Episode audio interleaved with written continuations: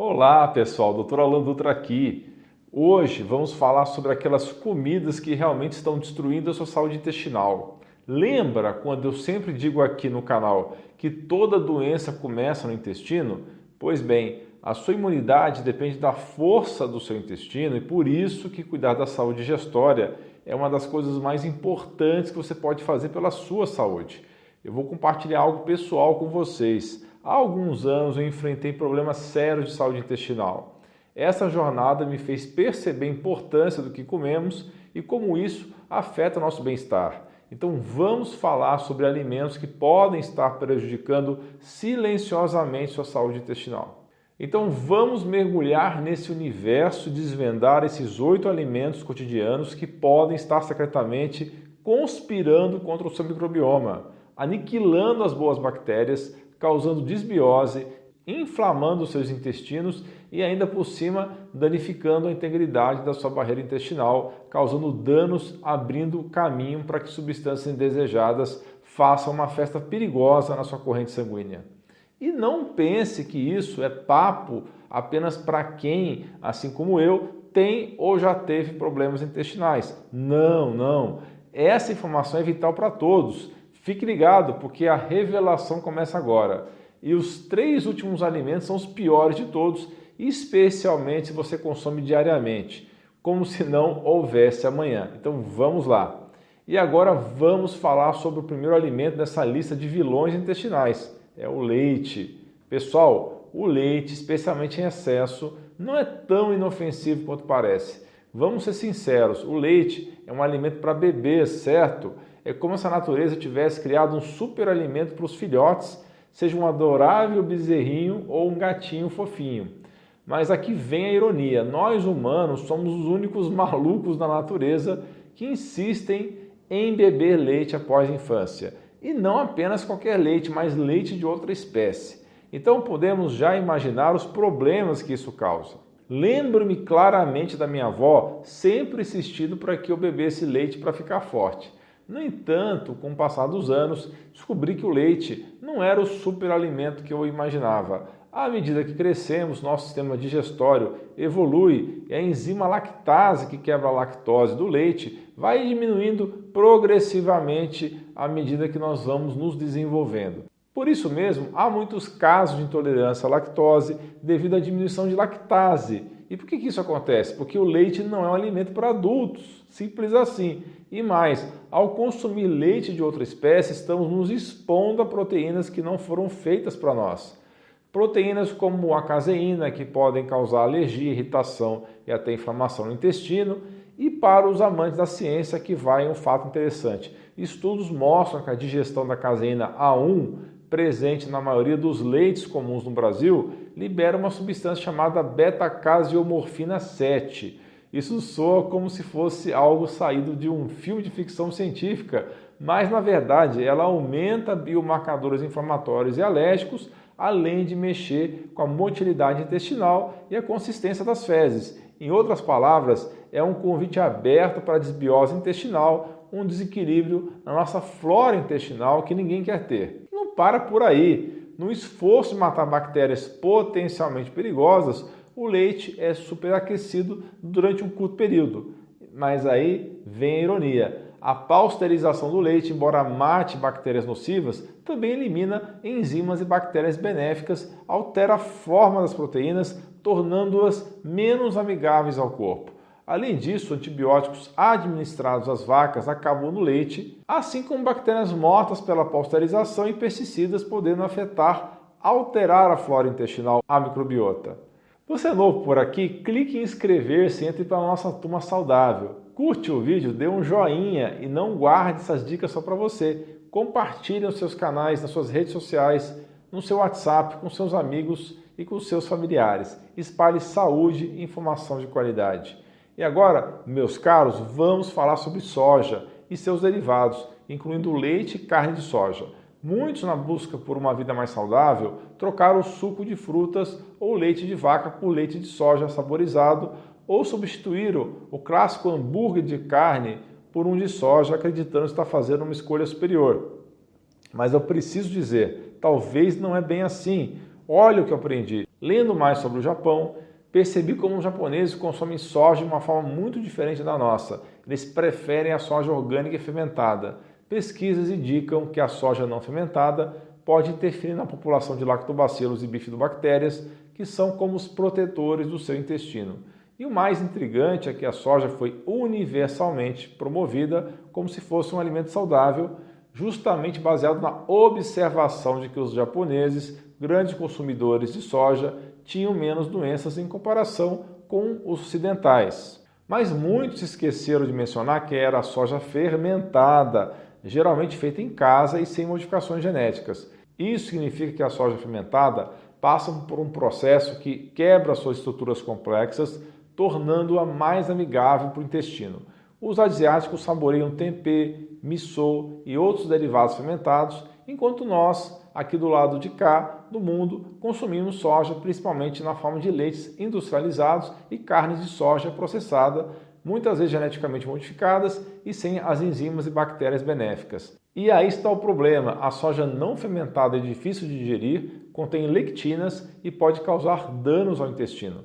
Por isso, se você quer incluir soja na sua dieta, a minha recomendação é optar pela soja fermentada e orgânica, seguindo o exemplo dos nossos amigos orientais longevos.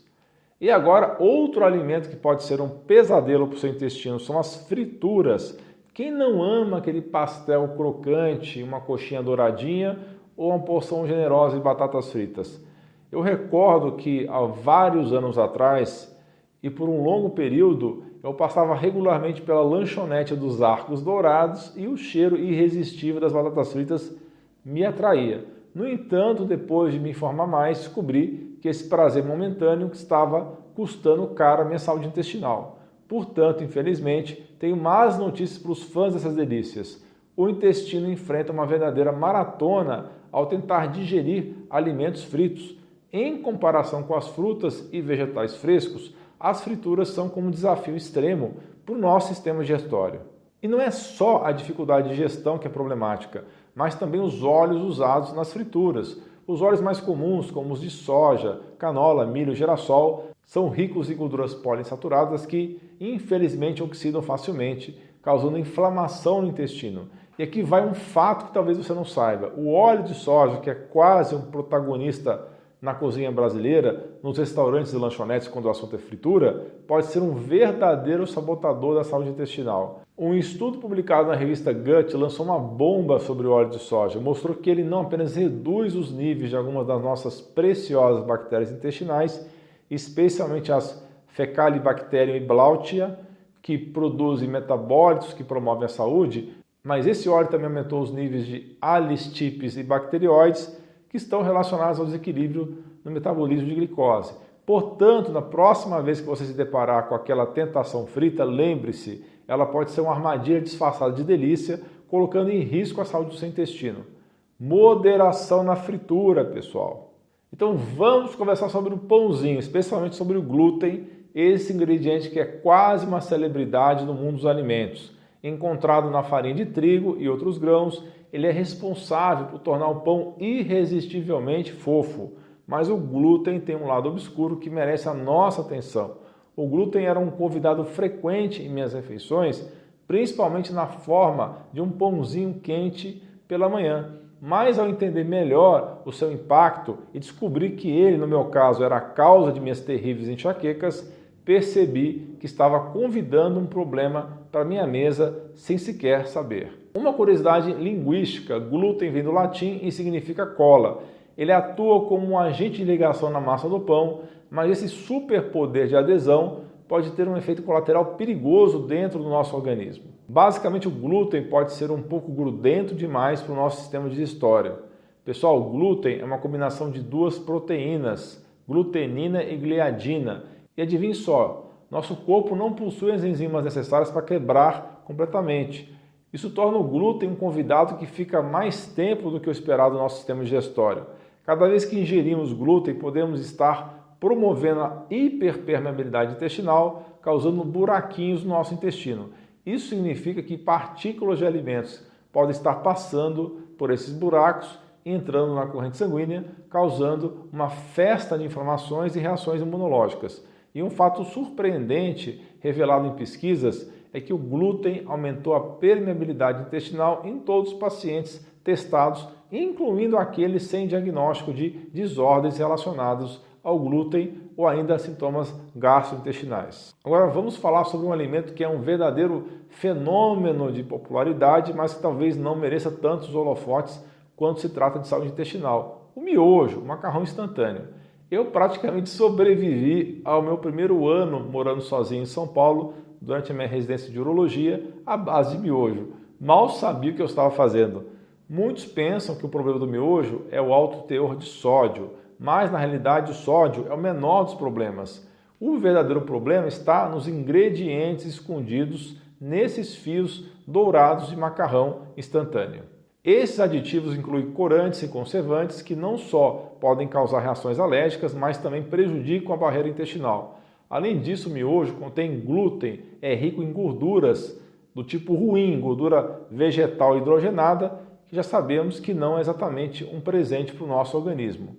O miojo é pré-cozido e pré-frito. Isso mesmo, frito. Esse processo é feito para que ele perca água, prolongando a sua validade, mas também adiciona mais um elemento prejudicial à sua composição. Quanto ao famoso tempero em pó, ele é um mistério em si. Com ingredientes vagamente descritos, fica difícil saber exatamente o que estamos consumindo.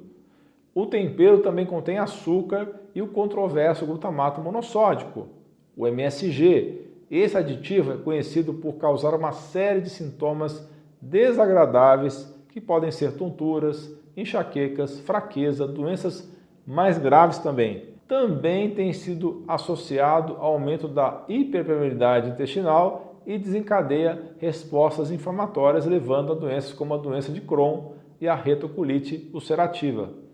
Nossa comunidade de membros que tira dúvidas comigo diretamente em lives semanais exclusivas já aprendeu muito sobre saúde. Conheça esse e vários outros benefícios basta clicar no botão abaixo, seja membro. No pódio dos piores alimentos para a saúde intestinal, a medalha de bronze vai para os adoçantes artificiais. Eles são frequentemente promovidos como alternativas sem calorias ao açúcar, porém não são tão benéficos quanto parece. Quando decidi parar o açúcar, os adoçantes artificiais pareciam uma excelente ideia, mas uma das minhas pós-graduações sobre medicina nutricional abriu os meus olhos para a realidade por trás desses substitutos. De acordo com pesquisas, eles têm um impacto negativo geral na saúde digestória e intestinal. Eles alteram o equilíbrio dos micróbios no intestino, mudando a proporção das diferentes espécies que lá vivem. E quando você descobre que muitos adoçantes artificiais têm uma origem química próxima aos pesticidas, isso começa a fazer sentido. Pesticidas, como sabemos, são projetados para matar, não exatamente o que você quer para o seu intestino, correto? Estudos revelam que adoçantes como sucralose, sacarina e aspartame, mesmo em doses baixas, reduzem a produção de uma proteína essencial para a secreção de muco intestinal protetor. E se isso não bastasse, há estudos como da Duke University em 2007 mostrando que a sucralose pode matar cerca de 50% das bactérias intestinais benéficas. Imagine só, Cada vez que você usa esses adoçantes, está potencialmente dizimando metade dos habitantes do seu intestino que são essenciais para a sua saúde. Talvez seja a hora de repensar essa relação e considerar alternativas mais amigáveis ao seu sistema digestório. Nossa medalha de prata dos piores alimentos para o intestino vai para a bolacha recheada, o lanche popular que muitos colocam na lancheira dos filhos. Eu me lembro que quando meu filho ainda pequeno escolhia bolachas recheados como seu lanche favorito e a gente não cortava isso. Investigando mais a fundo, fiquei chocado ao descobrir o que realmente estávamos como pais oferecendo a ele. Você já notou como um biscoito recheado pode ficar parado por dias, meses, até anos sem apodrecer? Pode mudar de consistência, amolecer, mas não estraga. Isso soa quase como um truque de mágica, mas na verdade é um alerta sobre o que estamos consumindo. Além do açúcar, primeiro vilão da saúde intestinal, a gordura vegetal hidrogenada e aditivos como é o caso do carboximetilcelulose, o CMC, e o polissorbato 80, que é o P80. Esses aditivos são usados como espessantes emulsificantes, permitindo que as gorduras e a água se misturem para criar um recheio cremoso. O problema é que estudos têm mostrado que emulsificantes sintéticos como o CMC e o P80 podem ter impactos sérios sobre certas bactérias da microbiota intestinal. Por quê? Porque promove inflamações. O CMC está associado a doenças inflamatórias, doenças inflamatórias crônicas, enquanto o P80 pode danificar a camada intestinal, aumentando a vulnerabilidade a alérgenos e outras substâncias nocivas. Um estudo mostrou que mesmo uma pequena quantidade de P80 pode causar danos significativos à camada intestinal. Portanto, apesar de saborosas, as bolachas recheadas podem ter impactos negativos na saúde intestinal, especialmente das crianças, tornando importante escolher lanches mais saudáveis e menos processados. Fique de olho nisso. Chegando à medalha de ouro dos alimentos a evitar para manter microbioma saudável, temos um trio controverso de bebidas, refrigerantes, sucos adoçados e, surpreendentemente, água. Mas, espera lá, já explico isso. Começando pelas bebidas açucaradas, como refrigerantes e sucos adoçados. Não é segredo que o açúcar em excesso é prejudicial, mas você sabia que, além de contribuir para problemas como obesidade e diabetes, o açúcar dessas bebidas pode ser um verdadeiro vilão para o intestino? Eu cresci bebendo refrigerantes em festas e reuniões. Por sorte, a minha mãe não gostava de comprar para casa. Uma revisão no European Journal of Nutrition e um estudo publicado na revista Gut destacam que bebidas açucaradas estão associadas a desequilíbrios na microbiota intestinal e até aumento de risco de câncer coloretal. O consumo excessivo de açúcar pode corroer a barreira intestinal, aumentando a permeabilidade e levando a inflamações. estudos mostram que o açúcar presente nos refrigerantes afeta negativamente a saúde intestinal, diminuindo uma enzima chamada fosfatase alcalina intestinal, essencial para reconstruir as junções intestinais. Isso resulta em menos defesa mucosa, reconstrução inadequada das junções de proteínas e, consequentemente, maior permeabilidade intestinal, diminuindo a integridade da barreira do intestino. E aqui eu nem estou mencionando os refrigerantes diets, porque já entram na categoria de adoçantes que eu já falei anteriormente.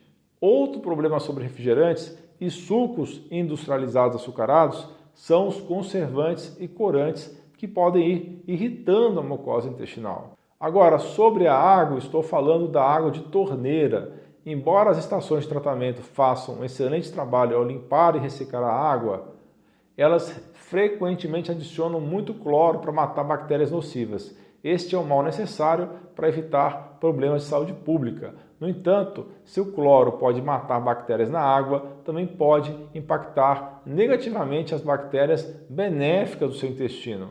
A solução seria o que? Filtros de água. Investir um bom filtro doméstico pode ser uma maneira eficaz de remover o cloro da água que bebemos e usamos diariamente. Além disso, é importante considerar um filtro para o chuveiro, pois a pele também pode absorver o cloro durante o banho. Portanto, ao pensar em saúde intestinal, é crucial considerar não apenas o que comemos, mas também o que bebemos. Optar por água filtrada e limitar o consumo de bebidas açucaradas pode ser um passo significativo para manter um microbioma saudável e proteger a saúde intestinal. Continue comigo, não saia daí. Assista esses dois vídeos relacionados, são muito bons, sobre 10 piores alimentos para a saúde do seu coração e top 10 péssimos alimentos falsos saudáveis estão aparecendo aí na sua tela. Muito obrigado pela sua atenção, um grande abraço, um beijo no seu coração. Você é o quê? Você é fera!